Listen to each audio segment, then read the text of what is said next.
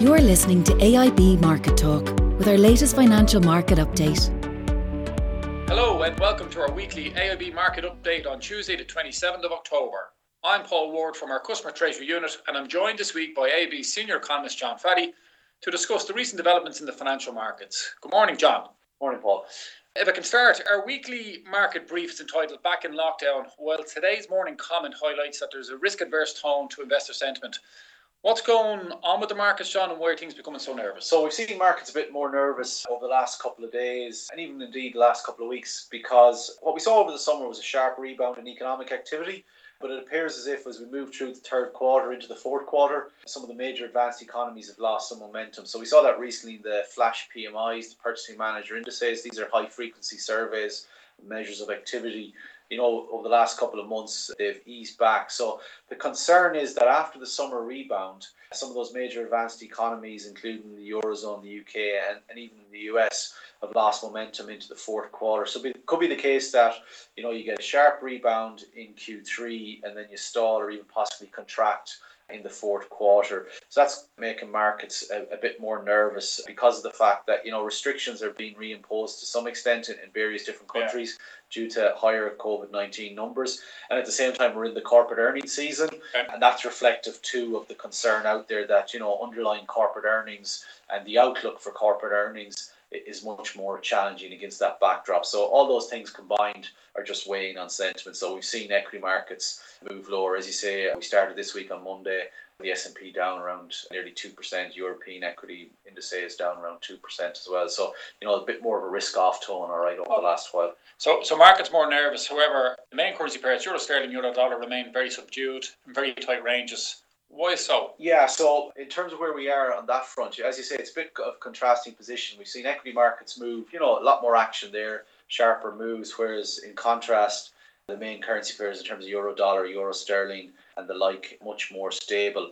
Currency markets are less reactive to the news flow on that front. So I suppose one reason for that is uh, the monetary policy outlook is relatively certain in terms of we've had the Fed cut interest rates. They've basically going with unlimited QE.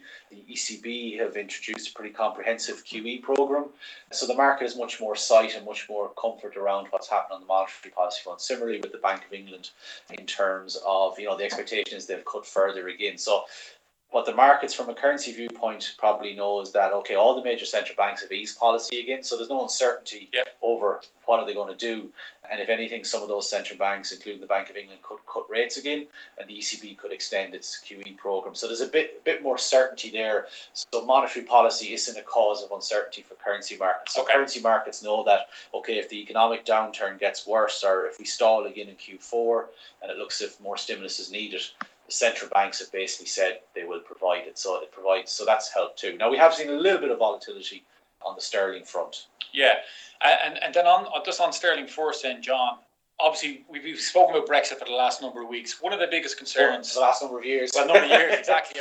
One of the biggest concerns I would hear from customers is the risk of of something being announced unexpectedly and that having significant event risk for this for sterling. Now, look, can I ask you though, is your own sense that the kind of the very slow progress that we're seeing at the moment, does that give us some sense that we'll probably know in advance which way this is actually going to end up, or is yeah. it still too difficult to call? Well, if you look over the last couple of days, so if you took, think back to last week, we came into the weekend a week ago where you know the talks had stalled, uh, yeah. Uh, and then we started the week where okay they were going to resume the talks, they agreed to resume them, and they were making progress in terms of the key issues that were you know caused the talks to stall in the first place.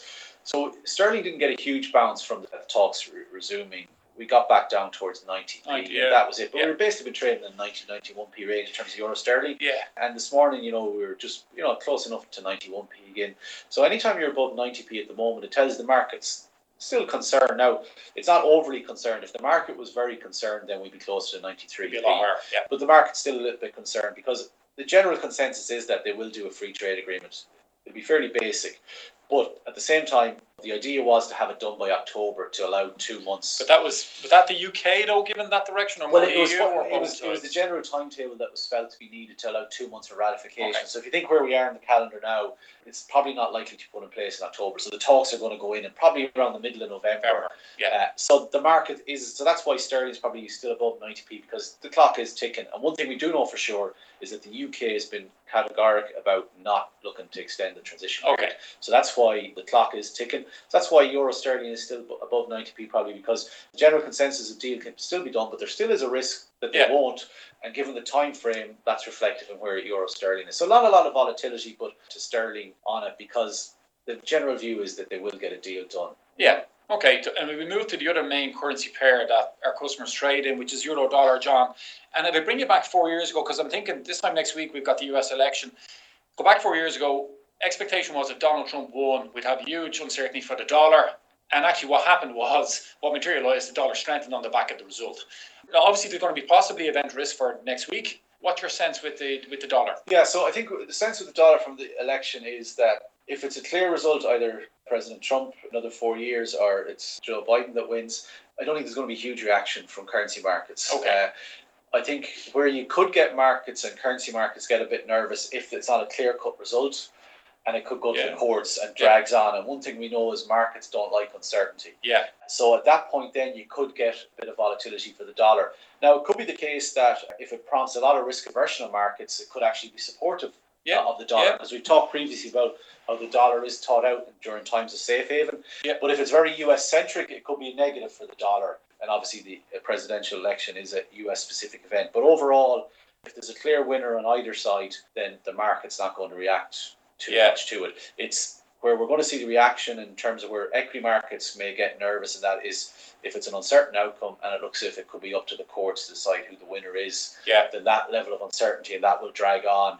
would be a negative for markets and could cause a little bit of volatility from a dollar perspective. Yeah, so like unlike other elections in the past in the US, the, the complications of COVID in terms of postal votes and all that, there's obviously a, a risk. This is a different heightened this risk. time, Yeah, yeah, there's yeah, a heightened risk that we could have a situation where there's not going to be a clear cut winner, and it could take a fair bit of time, Time, leading to uncertainty and then maybe uncertainty for the dollar. and markets don't like that uncertainty, so that could that could lead to a bit of volatility for the dollar. But if it's clear cut winner either Trump or Biden, then the dollar's probably going to not react hugely Okay. to that. John, finally, I just want to reflect on the Irish economy. So we've seen a number of European countries increasing restrictions to try and contain the second wave of COVID over the last week or so, but none more so than Ireland. What's your thoughts, and what's the likely impact for performance in Q4? Yeah, so what we've seen is COVID 19 numbers increasing throughout Europe. You know, we've seen in terms of Spain, Germany, France. But it's only uh, Ireland and Wales that have gone for reimposing national lockdowns, and even the Welsh one is, is a two week, what they call a fire break lockdown. So the Irish government has gone much further with this. With a six week lockdown, even though the second wave is, you know, compared to the rest of Europe, but compared to the last time around too, in terms of hospitalizations, Yeah. ICU mortality rates are much lower to the first uh, wave. So when you put all that together, it seems like a pretty dramatic move in here in the European context, but also given the nature of this outbreak. But it's fair to say certain sectors are staying open, though. Yeah, yeah. so it's slightly different compared to the last lockdown in terms of construction, schools, all manufacturing is remaining open, and some more retail activity. So it's not to the same extent of a lockdown the last time, but nonetheless, it is dramatic compared to what's happening elsewhere in Europe in terms of the degree of lockdowns. So what we know the last time round, when we look at what happened, the impact of the lockdown in Ireland on the underlying economy. So forget about GDP. Look at modified final domestic demand. Yeah. And the last time round, what we saw there was a contraction of sixteen percent. that was Q2, John. Yeah, okay. That was. Q2, Yeah. and as part of that, we saw a twenty percent fall Yeah. uh, in consumer spending. So our GDP didn't fall by half as much because of our export sector. Of course. We Yeah. talked about this before in terms of the, the two sides of the Irish economy. The export sector did well. So GDP only contracted by 16% during the last quarter that encapsulated a lockdown.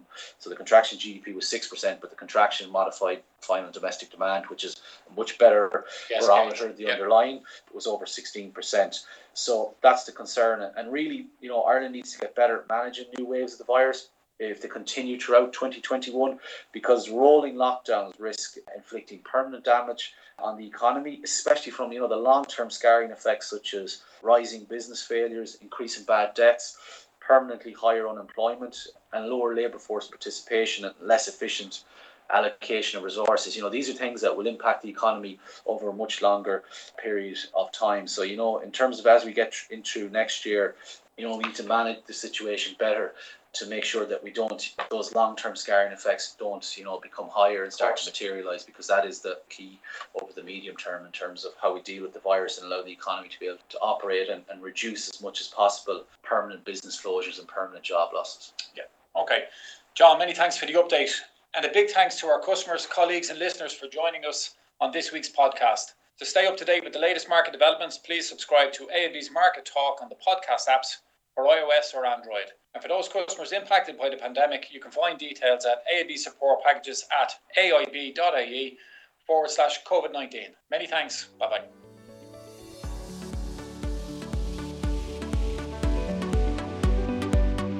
Thanks for listening to the latest edition of AIB Market Talk. Allied Irish Banks plc is regulated by the Central Bank of Ireland. First Trust Bank is a trademark of AIB Group UK plc authorised by the Prudential Regulation Authority and regulated by the Financial Conduct Authority and the Prudential Regulation Authority. Allied Irish Bank GB and Allied Irish Bank GB Savings Direct are trademarks used under licence by AIB Group UK plc, authorised by the Prudential Regulation Authority and regulated by the Financial Conduct Authority and the Prudential Regulation Authority.